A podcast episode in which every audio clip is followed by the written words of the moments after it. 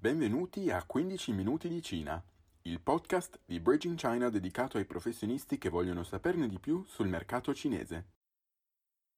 Benvenuti a questa puntata, io sono Federica e oggi abbiamo con noi nuovamente Riccardo Benussi, Head of European Business Development per Design Shira Associates.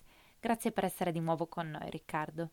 Ciao Federica, è un piacere mio. Buongiorno. Oggi continuiamo a parlare dei piani di sviluppo che l'elite politica cinese ha fissato per il paese per i prossimi anni e parliamo in particolare di innovazione. Come detto nel corso della scorsa puntata, il 2021 vede l'inizio del quattordicesimo piano quinquennale che delinea le linee guida per lo sviluppo nazionale e gli obiettivi da raggiungere nell'arco di cinque anni, tra cui trasformare la Cina in un paese ad alto reddito.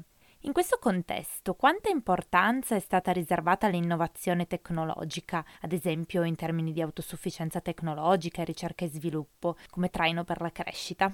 Prima di tutto c'è una rottura con la tradizione, cioè il quattordicesimo piano quinquennale questa volta non ha fissato un obiettivo specifico di crescita del PIL, ma sottolinea invece gli obiettivi in altri indicatori, cioè la disoccupazione, il consumo di energia, le emissioni, in linea con la missione di migliorare il sostentamento delle persone e la qualità dello sviluppo. Questo cambio di passo riflette anche le crescenti incertezze per l'economia cinese, comprese le condizioni globali ovviamente, e una ripresa interna positiva ma comunque traballante. Inoltre, per la prima volta, questo piano contiene una sezione speciale per lo sviluppo, con l'obiettivo di rafforzare il sistema di sicurezza nazionale e le capacità a stabilire accordi per garantire la sicurezza alimentare, energetica e finanziaria. Il tema di sicurezza nazionale è un concetto intorno al quale molti hanno chiesto chiarimenti, molti dalla comunità internazionale, perché è un concetto aleatorio, arbitrario del governo cinese che permette allo stesso di porre limitazioni agli investimenti o anche alle esportazioni istituzioni e quello per la sicurezza alimentare, energetica e finanziaria è quello di preservare o riuscire a produrre per sé in vista di potenziali uscite o fuoriuscite o mancanze appunto alimentari, energetiche e finanziarie. Di questo ho già parlato nel precedente podcast. E in particolare, tornando sul punto, questo piano specificamente il quattordicesimo mira ad attuare una strategia di sviluppo ancora una volta con la doppia circolazione che abbiamo visto forse già l'anno scorso, è uscita questa nuova iniziativa iniziativa, oppure vecchia iniziativa vestita di nuovo, e si concentra su che cosa? Su due anelli. Immaginiamoci due anelli che vanno in direzione come dei satelliti intorno a un pianeta. Uno si concentra sull'aumento del mercato interno e l'altro sul mercato esterno. Quindi il primo sul miglioramento dell'autoefficienza e della indipendenza tecnologicamente parlando con un aumento significativo della ricerca e sviluppo e sul rafforzamento della protezione ambientale attraverso investimenti in energia rinnovabile. Pechino ha annunciato che aumenterà la spesa per la ricerca di base del 10,6% quest'anno e aumenterà la sua spesa annuale di ricerca e sviluppo di oltre il 7% ogni anno nei prossimi 5.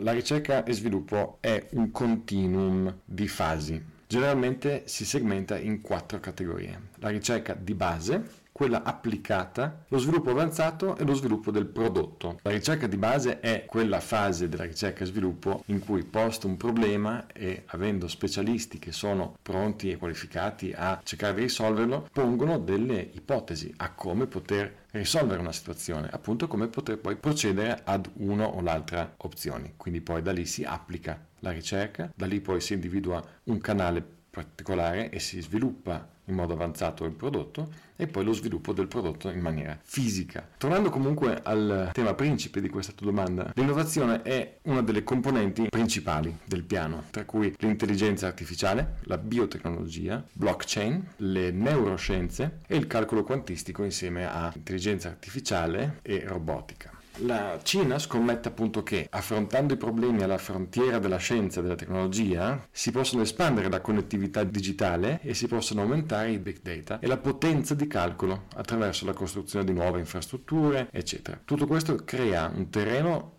fertile per stimolare la crescita di nuove applicazioni tecnologiche, nuovi modelli di business e nuovi prodotti, nuovi servizi, quindi è tutto molto concatenato. Sostanzialmente vogliono indire un rinascimento tecnologico, sia nel prodotto che nella ricerca. Difatti negli anni 80 Jiang Zemin sottolineava già la necessità per la Cina di mettersi al passo con le sue controparti più avanzate nel mondo, dove nell'high tech, nella produzione di beni ad alto valore aggiunto, eccetera, ma stava tutto molto ancora nella teoria. Quindi tutta questa necessità di fare il salto di qualità, proteggere e rafforzare la innovazione indigena, questi riflettono i principali obiettivi di oggi, molto più vicini, molto più raggiungibili di questo progetto del quattordicesimo piano quinquennale a partire dal cambiare da fabbrica del mondo, come la si etichettava, vuole diventare un paese a valore aggiunto per l'intera supply chain mondiale e per se stessa in primis. Quindi vuole diventare la Cina un centro globale di innovazione e tecnologia per promuovere produttività a lungo termine e diventare indipendenti con riguardo a tecnologie chiave e via dicendo. Quindi Pechino si aspetta che cosa? Di sviluppare questa che è definita una double circulation strategy e mirare a ridurre la vulnerabilità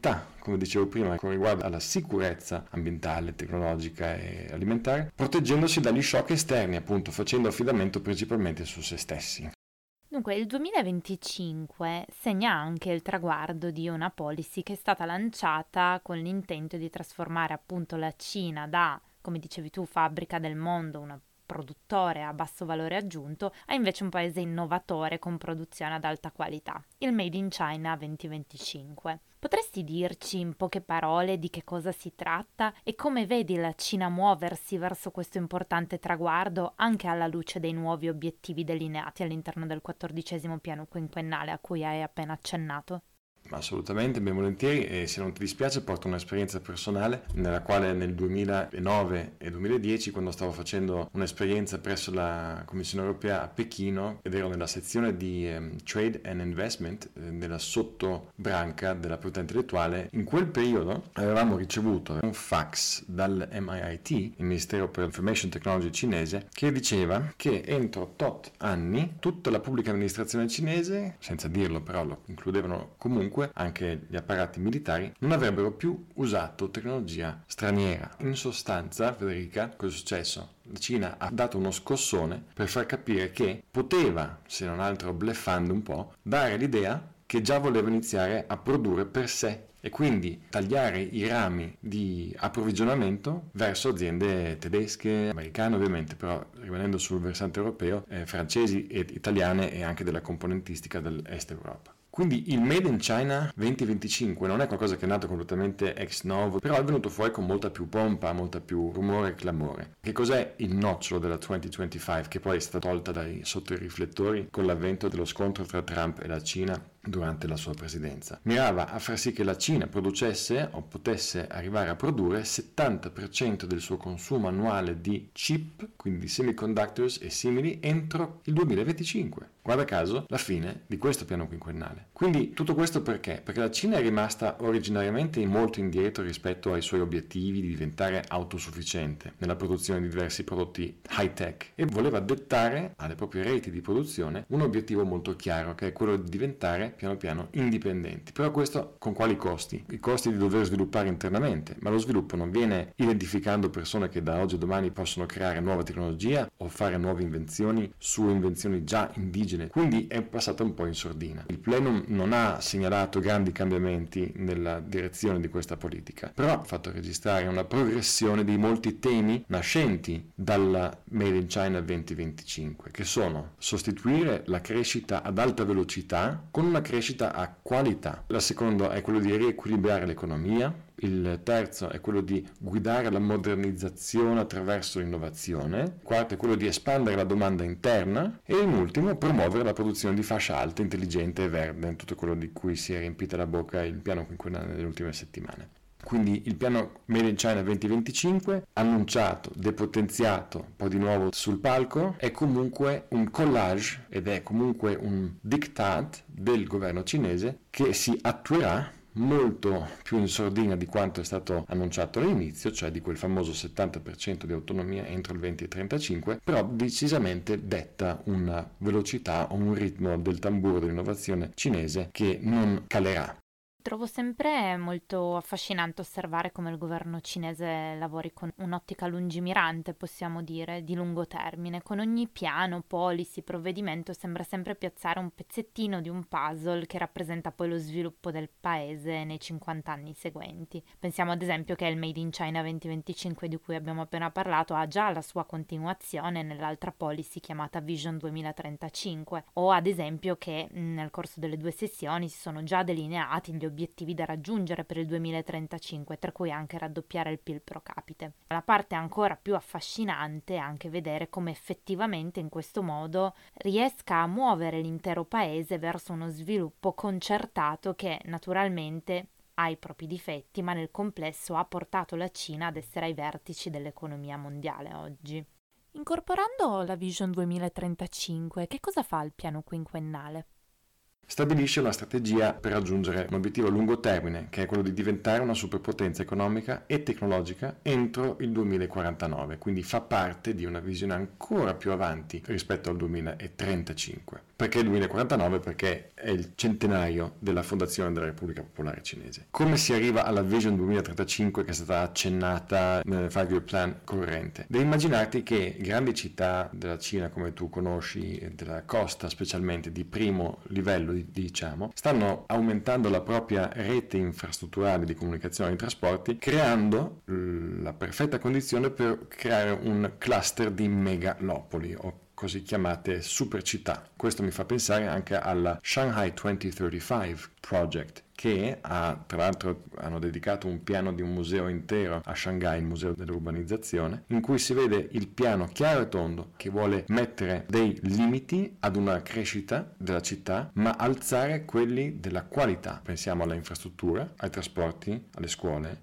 gli ospedali e a tutto l'apparato statale e della pubblica amministrazione che serve per mantenere la qualità anche della vita in una mega città. Quindi il disegno della Vision 2035 nasce su una interconnessione di tutte queste città, costiere e meno costiere, che devono garantire o che porteranno a un inevitabile sviluppo economico per tutti. Alcune province in Cina, in particolare quelle del eh, Yangtze River Delta e del Pearl River Delta, dovrebbero essere in grado di raggiungere finalmente lo status di MDE entro il 2035. L'MDE è il Moderately Developed Economy, Alcuni osservatori si aspettano che la crescita della Cina sia in media del 5,5-6% in questi prossimi 5 anni, intorno al 5 dal 2026 al 2030 e poi piano piano a decrescere dal 4,5 dal quinquennio successivo, permettendo alla Cina di raddoppiare il PIL in termini reali in 15 anni e di passare la soglia di un paese ad alto reddito in 5 anni, perché è questo a cui si spinge anche in questo piano quinquennale, no? Non c'è una forsennata corsa a dare sempre più esportazioni, a produrre sempre più prodotto, ma anche quello di creare una qualità di vita, una qualità di consumo e come abbiamo visto nel, nei podcast precedenti, che permette anche una qualità della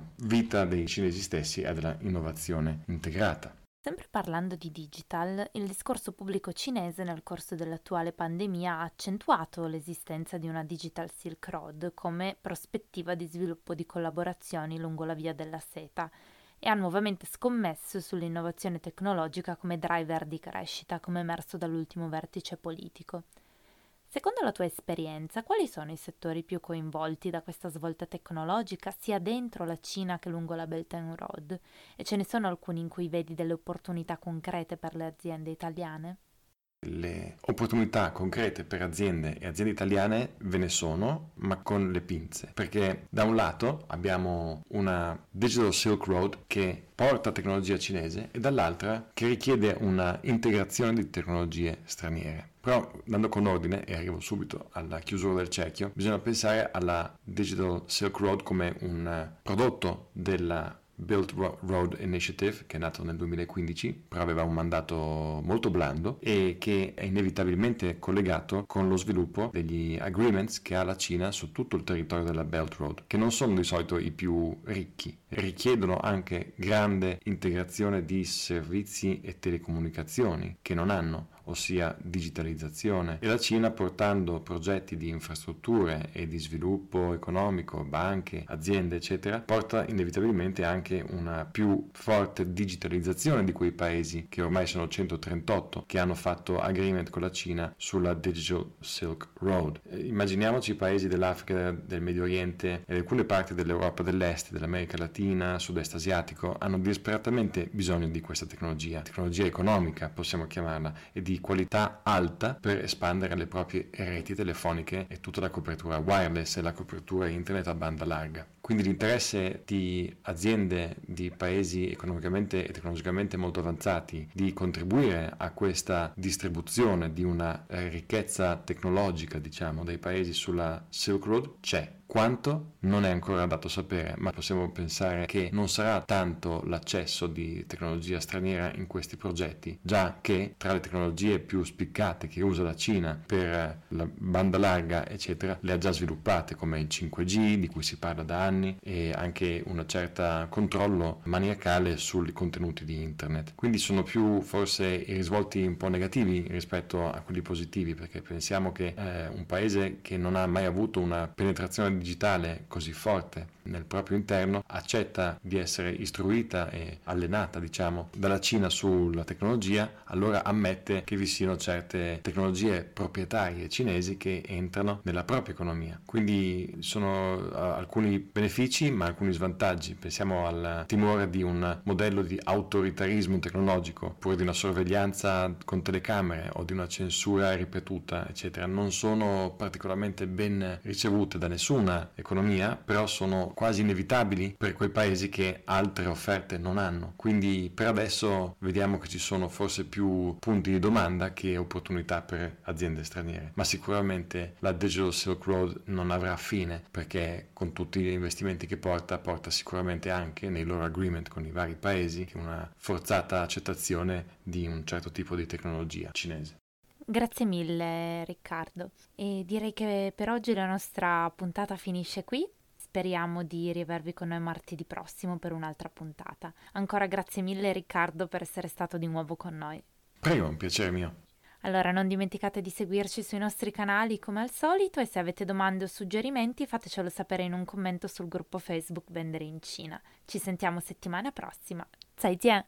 Zaijian!